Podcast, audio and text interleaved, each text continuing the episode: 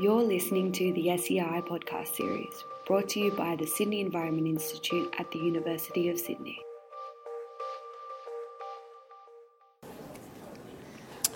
Good evening, uh, and welcome to part two of the Living in a Warming World series uh, convened by Dr. Frances Flanagan and the Sydney Environment Institute. My name is Christopher Wright, and I'm a Professor of Organisation Studies here at the University of Sydney Business School. And before we begin proceedings, I'd like to acknowledge and pay respect to the traditional owners of the land on which we meet, the Gadigal people of the Eora Nation. It's upon their ancestral lands that the University of Sydney is built. As we share our own knowledge, teaching, learning, and research practices within this university, may we also pay respect to the knowledge embedded forever within the Aboriginal custodianship of country. So, tonight, our panel discussion explores why we need to think about inequality and climate change together. And this is an issue that's particularly timely, I think, given a range of developments that we're probably all very familiar with and have probably drawn us here tonight on this cold winter's evening. Developments such as the spectacle of political leaders around the world complicit in the further expansion of fossil fuel extraction at a time when we need to embrace a radical decarbonisation of our economic systems. The dominance of neoliberal policy agendas aimed at depleting a nation's common resources for health, education, transport, energy, etc. Increasing levels of income inequality, the growth of precarious employment, and a return to the social divisions of an earlier century. The growing movement towards anti democratic laws, silencing dissent, and questioning those who might seek to change the current trajectory, uh, silencing the need for environmental and political democracy, and also the forestalled attempts at carbon emissions mitigation, evident in the recent Paris Climate Agreement, which is perpetually vulnerable to rescission by vested interests and their political enablers. And of course, on track to deliver far too little to avoid catastrophic climate disruption. Indeed, climate change has the potential to significantly accelerate inequality itself. Low income and precariously employed Australians tend to live and work in areas more susceptible to temperature extremes and in buildings less able to withstand them, as we heard in our first uh, Living in a Warming World talk some weeks back. They're less able to afford the cost of energy required for air conditioning, have less access to green public space, shaded recreation areas, etc. At the same time, rising inequality in Australia is making it harder to tackle climate change. Elites in highly unequal societies pollute more, waste more water, emit more carbon dioxide, and produce and consume more products that are designed not to last.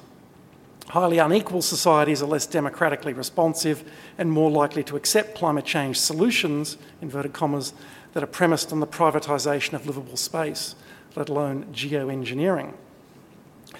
So, tonight's speakers uh, will unpack these issues and outline the case for the necessity of seeing climate change and inequality as intertwined challenges. Now, we have a late change to our advertised speaker list uh, as unfortunately Professor David Schlosberg has been struck down by the flu uh, today and has been unable to attend this evening. He's quite ill, so he sends his apologies. However, this gives us a bit more time for Q&A uh, and perhaps a little bit more space for our two speakers to outline their arguments.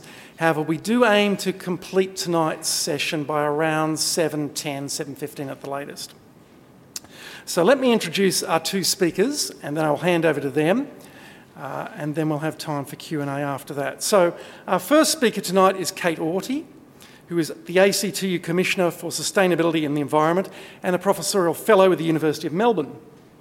In addition to these current roles, Kate has also had an extensive background in leadership roles to do with climate change, including Victorian Commissioner for Environmental Sustainability from 2009 to 2014, Chair of the Ministerial Reference Council on Climate Change Adaptation in Victoria 2008 2010, member of the Victorian Premier's Climate Change Advisory Council, and a City of Mem- Melbourne Climate Change Ambassador, developing the Future Melbourne Plan 2026. She chairs the Northeastern Water Community Energy Advisory Board and the board and is in the board of the Banksia Foundation.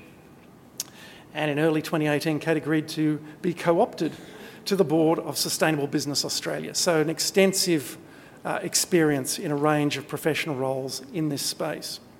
And Kate is going to speak about some recent work she's been doing on climate change implications for women, Indigenous, and regional communities, which is of particular relevance for discussions of inequality and climate change.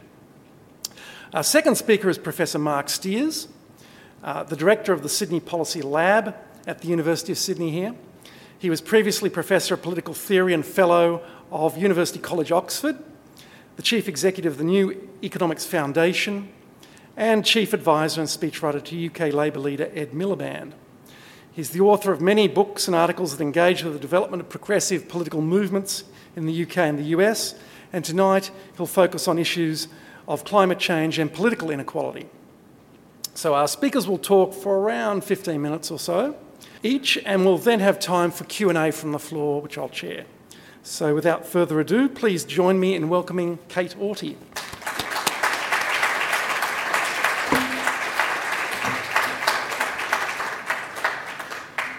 Thanks very much, Chris, for that welcome, um, that warm welcome, that warm Sydney welcome.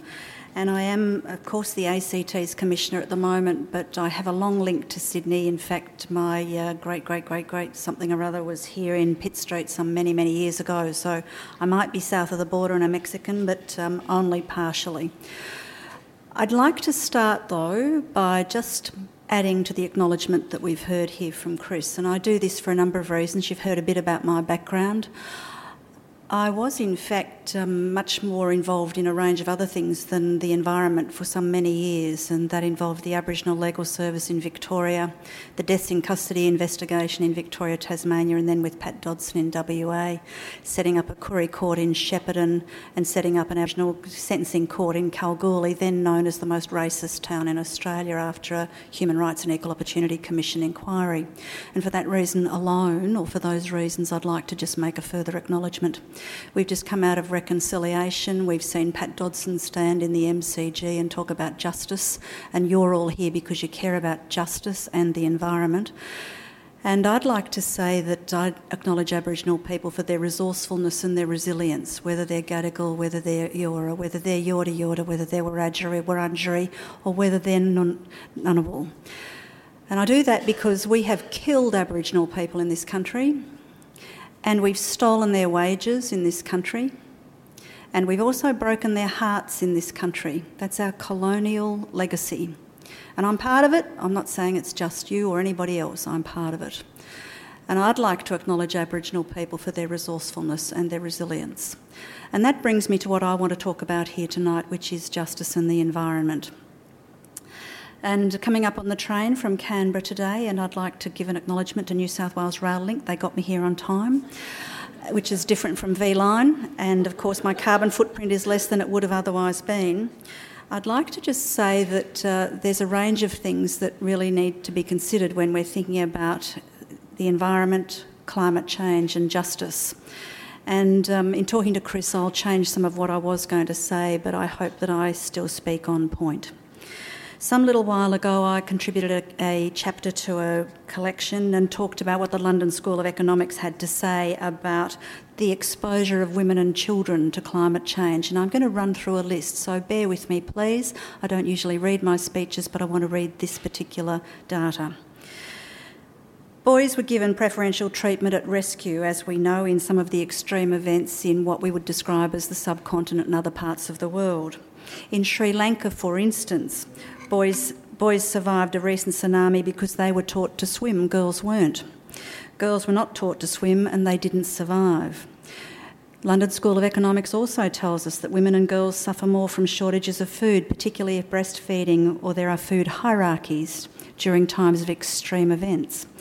Women will often avoid using shelters because they find themselves exposed to sexual and physical violence. That's noted, it's documented, it's not just women, the women's movement making this up. Women's reduced access to food results in greater vulnerability to disease, which itself is elevated in times of floods and extreme events. Natural disasters, and I use natural in inverted commas, lower the life expectancy of women more than men. The London School of Economics tells us this. Women, boys, and girls are 14 times more likely to die during a disaster than are men. In Pakistan, during the 1995 cyclone disasters in Bangladesh, 90% of the 140,000 people who died were women. In the French heat waves of 2003, most of the deaths were of elderly women. In times of drought, women spend even more of their time and energy in locating and drawing water. Up to 85% of their time is engaged in those activities. As women make up a vast, vast, proportion of the agricultural labour in any developing country, changes to rainfall patterns and other climate change impacts result in them losing their means of support. Most of those trapped in the aftermath of Hurricane Katrina in the United States were African American women and children. Further, more than 90,000 people affected by that hurricane earned less than $10,000 annually. More than 40, 40% of the children were living below the poverty line. More than 59% of those African American households lacked a vehicle, and people could not self help to evacuate. Going to the Asian tsunami, more than 70% of the dead from the 2004 tsunami were in fact women. In the 2008 Myanmar cyclone Nargis, 100% of married women lost their main source of income, as did 87% of unmarried women. In Banda Aceh, during the tsunami in the worst affected village of Kuala Cangkoi, 80% of all deaths were of women. I think it speaks for itself as to equity and as to gender equity. What we need to recognise is that the challenges are a number. They're structural, they can be financial, they can reflect the lack of a safe land or shelter place. They can be limited by access to material and financial resources. They can echo a lack of relevant skills and knowledge, and they can reflect the high prices of agricultural inputs and materials. They can be an expression of cultural barriers, including taboos, which are cultural. Now, having said all of that, let me make this point, and this is the one I really want to make tonight. Just because we're affected by climate change doesn't make any or all of us victims, although it certainly makes many people victims in ways that we will barely struggle to understand. And the reason I say that is because the thing that's come through to me as I started in my comments about Aboriginal people is that we are resourceful and we are resilient. We can meet challenges and we know we do. In really prosaic ways, women in those places that I've just described have done things as seemingly insignificant as this. They've farmed ducks instead of chickens in flood-prone, flood-prone areas. Well, of course, how smart. They've moved to higher ground and they've elevated their shelters. They've stored seed against the possibility of loss. They've moved livestock proactively because they recognise the need to do so. They consume more traditional foods, and many people in the Pacific will tell us about that as well. They engage in energy saving with biogas and stove changes, reducing their dependence on foraging for wood. They have been switching their crops. They have been intercropping and diversifying, and they've been changing their irrigation practices, and they've been using traditional medicines which are readily available. They've been organising collective action, and that brings me to the thing I want to say about us here today, Australia. Because while I'm the Commissioner for Sustainability and the Environment in the ACT, I'm also a member of a community in northeast Victoria. And in that community, we've been having conversations with people who provide us with our energy, and we've worked out that capitalists will will compete with each other to be the first person on the block if they know that we mean business. And we've found that getting capitalists who run the energy sector to talk to us has not been as difficult as we might have thought it would be when we want them to compete with each other, friendly or otherwise. We are not necessarily or only victims. My other lesson out of this is the Yorta Yorta community on the Murray. The Murray is called by Aboriginal people many things, but Dhungala is one of the names they've given that, that vast stretch of water when it floods across the Barmah forest. When I was the Commissioner for Victoria's, uh, the Commissioner in Victoria for Environmental Sustainability, my long roots with Yorta Yorta women in particular was something I wanted to speak to because I knew that we needed to do more than just write reports, hand them to government and wait for them to moulder on a bookshelf.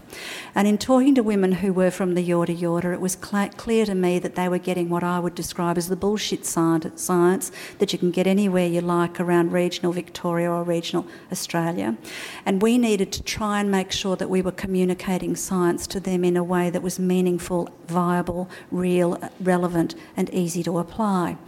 And I spoke to the great Dave Griggs, a, a, a, Yorkshireman, I think he might be. He's now in Dover or somewhere, one of those places in the UK, and asked him if he would come and talk to the Yorta Yorta about climate and science. And he said to me initially, Well, why would that be useful? Because I don't know whether I can tell them anything that would, in fact, be something they can deploy.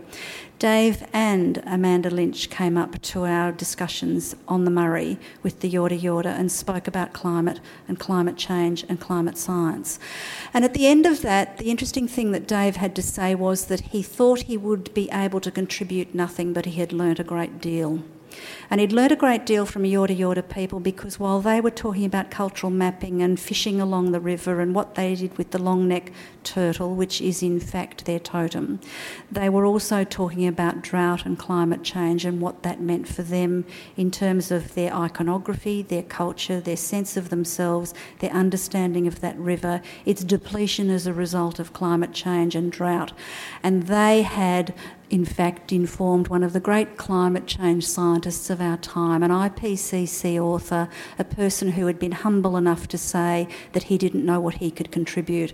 And suddenly we had a conversation happening, and it was not the conversation of victims. It was not people wringing their hands and saying, How can we help? How can you help? What can I contribute? It was a conversation of potentially equals. We can do this. We know we can. In my small country town community of Euroa, we set up what we called the Euroa Environment Series in 2015. And we thought we would invite David Karoly to come and talk to us about climate change and climate science. And we thought we would have one meeting we thought that would be all we could do because we were a tiny little fly speck in the middle of regional Victoria, and who really cares about what we think is important or who really knows what we think is important.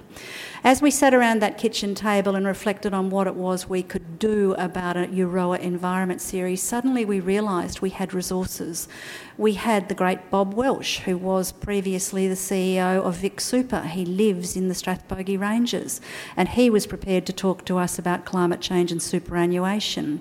We had Rob Gell, the weatherman, who was prepared to come up the highway, and he shared his car on the way back with one of the other people who came up, Alan Pears, because Alan came like me on the train. We had people who talked about local government because local government is as important as what happens in that other Canberra Canberra on the hill, not the Canberra that I think is important, that little Canberra, the little cool city of Canberra, where there is going to be 100% renewable energy by 2020, but that other Canberra, the big Canberra, the Canberra on the hill. And we found that people wanted to talk to us. They wanted to be part of the conversation, they wanted to share, and they wanted to be inspired and inspire. And that brings me back to what I feel as an Australian. I have an enormous tenderness for this country. It's come out of where I've lived and who I've been and what I've done and whether I've ridden ponies in gymkhanas or whether I've done well or not in physics at the Darwin High School. I have a great tenderness for this country, and that's why you're here too, because you don't just feel that we need to do something about this, you know it's important for us here in this place. And the thing that I've gained out of all those conversations with all those people, mostly Aboriginal people, and in particular women, is that we all care about the places we know. Finally, our theory of change in the three and a half thousand people town of Euroa, which came out of our Euroa Environment series, is simple. It's simple and it's threefold, and I'd urge you to reflect on it. You'll come up with a different one, and yours will be yours, and ours will be ours. But ours is this start where you are, because that's the place you know and care about organised because that's the sort of skill we need to cultivate. And we don't even know how good we are at it until we do it. And we found that in our little town. And then finally, and this brings me to the hashtag that you've got for Twitter tonight show what you did. We are lousy at showing what we did, and it's one of the reasons why the politicians on the Hill can afford to ignore what we have to say at evenings such as this because we don't show what we did. We have decided in our little complex of community that those are the three things that ought to drive change. They work for us, they work for people even like me who set up roles as commissioners writing reports. And every time I write a report, I try and incorporate those sorts of tenets because they're the ones that are going to take the book or the report off the bookshelf and make the recommendations real. Thanks.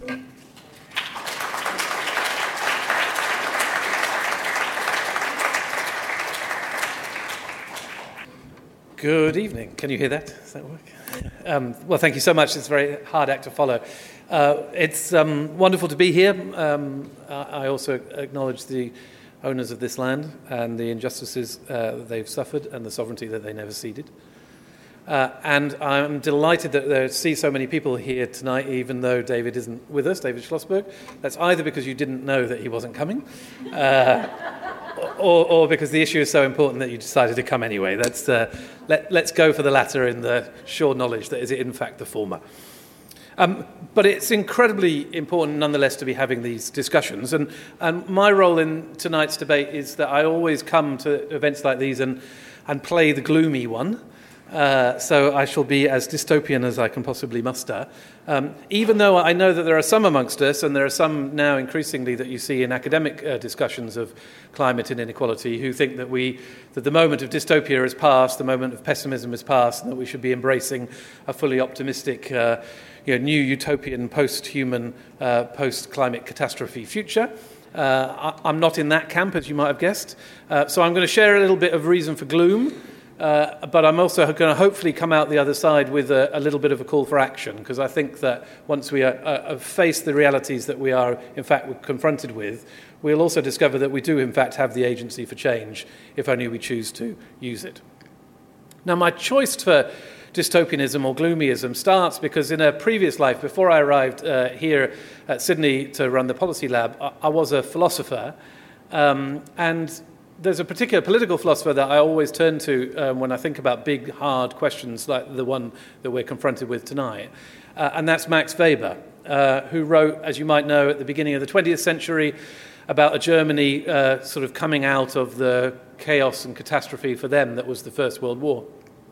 And there's a wonderful line in Weber's essay about politics where he says that you know, it's really important to have passion and vision uh, and, and, a view of a better future. That's tremendously sort of important, crucial when you're trying to build political change. But you also need something else, and that's a psychological ability to, in his phrase, look at the reality of life with an unsparing gaze and be a match for those realities inwardly.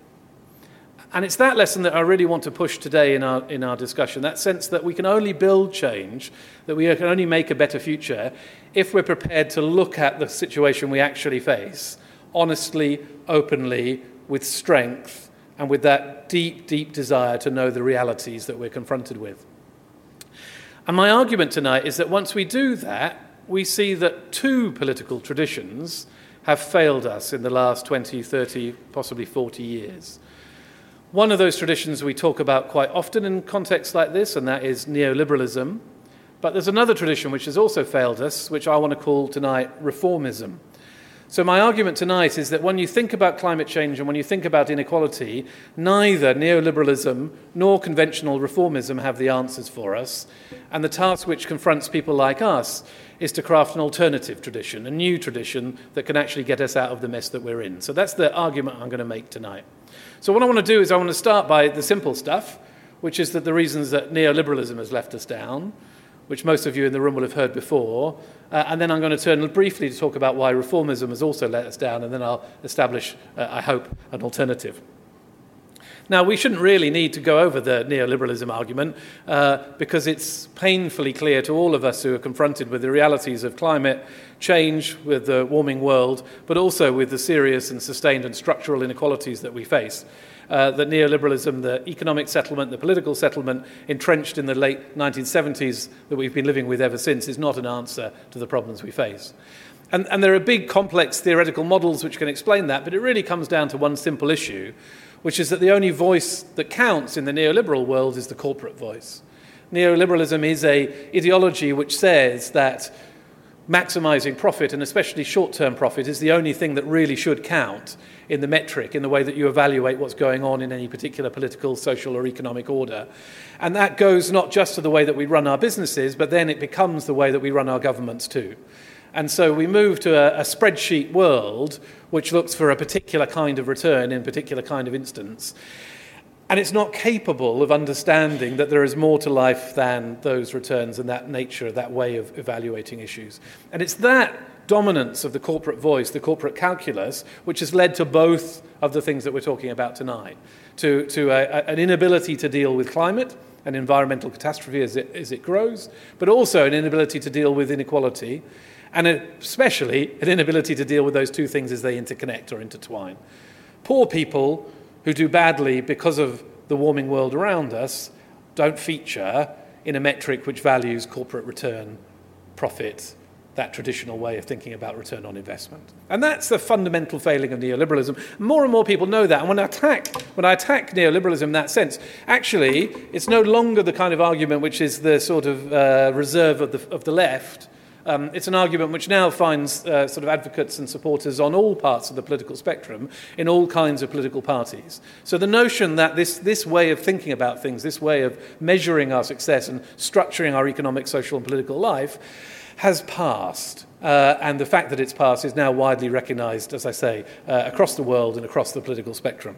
And that, in a sense, may be a cause for optimism until you look at what may take its place. Because the dominant alternative to neoliberalism, which has been crafted probably since the late 1980s, but has emerged through the 1990s and into the early 2000s, is what I want to call reformism. And reformism does tackle some of the gravest evils that we are talking about tonight. It is conscious of the true scientific analysis of the nature of the changing climate around us. It is conscious of human beings' role in shaping that climate. And it is conscious, too, I think, of some of the economic analysis which reveals the intersections between climate change and inequality. So reformism does all those things for us. But what it isn't conscious of is something else, which is political inequality. It's not conscious of the fact that some people's voices have been listened to in this debate and many other people's haven't. That there is, at the, at the root of what's gone wrong in the last 20, 30 years, not just the science and the economics, but also that question of voice, of representation, and what I want to really call presence. Putting all that another way, trying to be less theoretical for a moment, there are some people, many people, most people, who are not invited to our conversation. And as a result of not being invited to our conversation, they feel deeply disempowered, both by those who advocate for neoliberalism and by those of us who advocate for reform. They weren't really invited to Paris. They weren't really invited to Copenhagen. They weren't really invited to Kyoto. And as a result, they don't feel as if their concerns have been part of the equation which people have tackled. That is a profound challenge to those of us who care about this movement. And I think that the, you realize it when you work in an organization, an institution like this. It's a wonderful university, Sydney University. I worked at many other great universities before. But there is nonetheless still a revolving door from a good undergraduate program here into the tops of our political parties or the tops of our businesses or the tops of our public servants. And that revolving door is fabulous in many ways. There are great people of great strength and great talent, and they go on to be influential. But there are so many people who can't be part of that story and whose voices are therefore locked out. And if you want to build a movement which can tackle climate change, we need to be conscious that tackling political inequality, that voicelessness, that exclusion, has to be central part of the process too. That's the challenge that I want to place to us today. If you want to build a movement to tackle our warming world, we need to change the way that we behave ourselves, as well as to change the behavior of those with whom we may disagree. I'll close by saying what that might look like, and just three suggestions, I guess. I mean, one of them we've heard already, I think, in Kate's fantastic presentation, is a politics which is grounded in place uh, and which is identified as that old slogan used to be in, in, in, the, in the environmental movement of thinking globally but learning to act locally once again. Uh, David Ritter's wonderful new book is the second example I wanted to use. Anyone who hasn't read uh, The Coal Truth yet should go off and, and, buy a copy tonight, or if the bookshops are closed, as they are in Sydney, they're not in London, uh, then you can get one tomorrow. But, but it starts in, in exactly the place that we have to start, in the everyday, not in the grandiose, not in the lab, not with another spreadsheet, a rival spreadsheet or a different graph, but in the experience of putting the seatbelt on his small child as they leave school of an evening and just recognizing how damn hot it is. And in those everyday experiences, which are shared between people of all backgrounds, all levels of wealth, all levels of all ethnicities, every gender, those are the shared experiences of the everyday which give us the possibility of actually mobilizing a movement or grounding change. The third example I'll use, some of you will know this work already, is the Sydney Alliance work uh, on, on the relationship between climate and inequality as it's experienced by people who live in the west of Sydney today. Uh, and building slowly, door by door, community hall by community hall, a conversation with people who've never thought about environmental politics before, probably never thought about global warming in the abstract before, but are experiencing its realities, and as a result of those realities, are ready to be mobilized for change. So, what I want to suggest today is that very simple thing. We've been let down, those of us who care about both these issues have been let down by a broken politics. But it's broken on both the right and the left, by the neoliberals who listen only to corporate interest, by reformers who too often have only listened to the interests of people a little bit like themselves, with the same university degrees, with the same scientific experience. The way which we tackle our warming world is by putting political inequality front and center. The movement we build must be an inclusive movement, an open movement, a movement which shares and a movement which values the expressions of everybody. And I want to just close with one final thought, which is when I, I, I talk like this all the time, I apologize. Uh, sometimes people say, okay, well, that's all very well, but it's, it's kind of sentimental. Uh, perhaps it's a little bit sort of romantic. Uh, perhaps it's even, you know, occasionally mawkish. And that may well be the case, but sentiment, affection, affect is exactly as Kate said, the root of drawing change. And I was struck by that uh, just a few days ago because it's the anniversary of the death of my father. My dad died a year ago, um, and we buried him uh, a year ago tomorrow on a hillside uh, outside Cardiff where I was brought up. And that image will never, never leave me. So uh, my dad's buried on the top of a hill which overlooks the valleys of South Wales. And if you've ever been to South Wales, you'll know that two things are captured instantaneously when you look o- out over that hillside. First is the beauty, the glory of our natural landscape the hills, the sky, the trees, the grass, the sounds of the birds. And the second is the lives which have been scarred by industrial injustice for decades, if not centuries, people in small communities where still, to this very day, a quarter of the population are ill all of the time because the depths of poverty are so, so severe as a result of the way in which our economic order has worked for so long. And those issues, to me, just looking over that hillside, are necessarily intertwined. Once you listen to the voices of the people who live in those valleys, you also listen to the earth upon which they build and the lives in which they've constructed. That's how you get out of the mess that we're in. When you say people and planet together will build a better society and a safer world for all of our futures.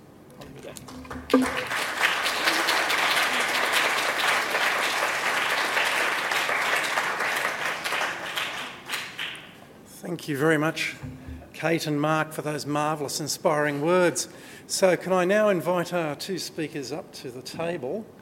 Um, we've now got time for Q&A, but before we get to that, I just wanted to, uh, I guess, throw a question to both of you, probably more to Marc to begin with and, and also Kate.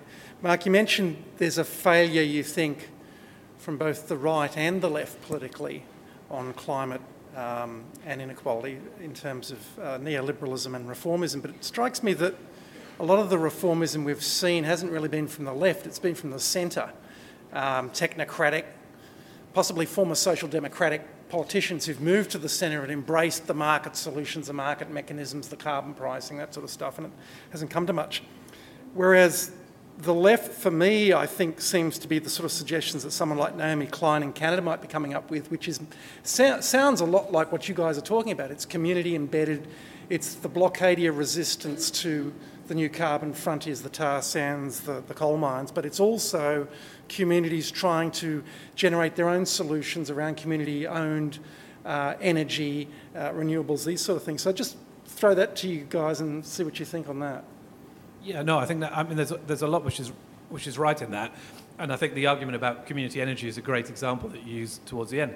I think there is still a, there still is a challenge though, and I guess I, I, I, I want to kind of try and get it across as crisply as I can, which is the, the, the left is often worried about the same problem. This is this is true, I think, for, for you know 150 years. It's not just true as a part of this environmental debate, but the left is often worried about people it thinks don't share its perspective and don't share the sort of understanding, the depth of understanding of the analysis upon which that perspective is based.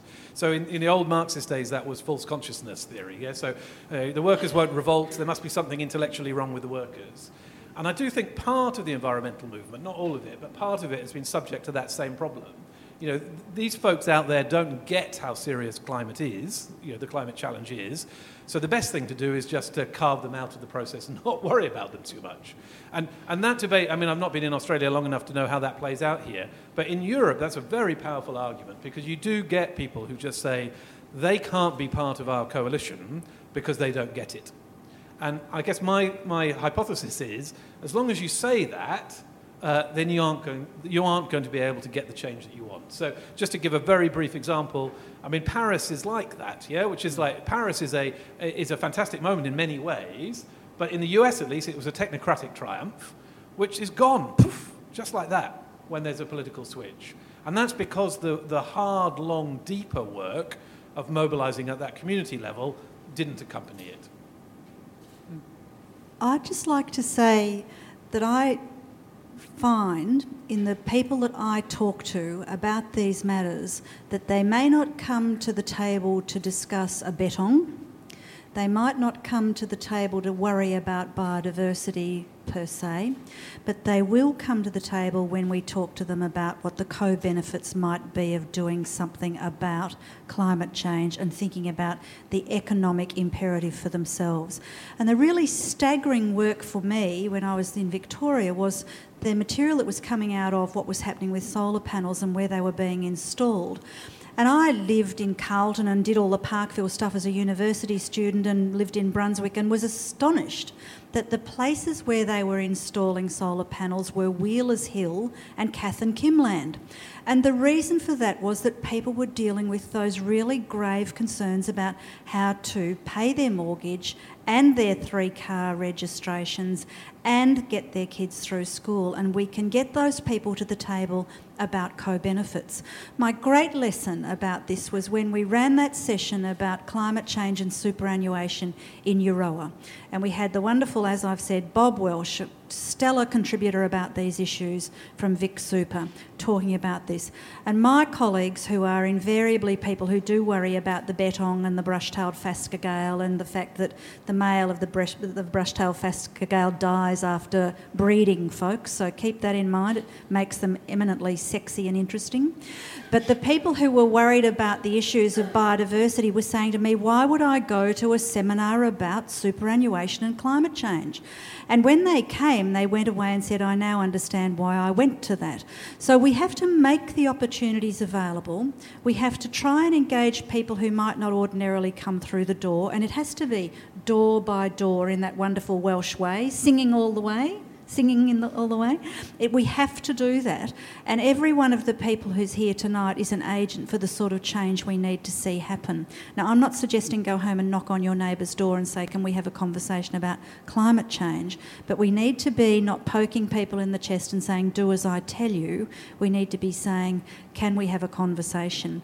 And that's, in fact, what worked with my other life the Koori courts. That's what worked. Can we have a conversation? We stopped talking about penalising Aboriginal people in the Shepparton Koori court.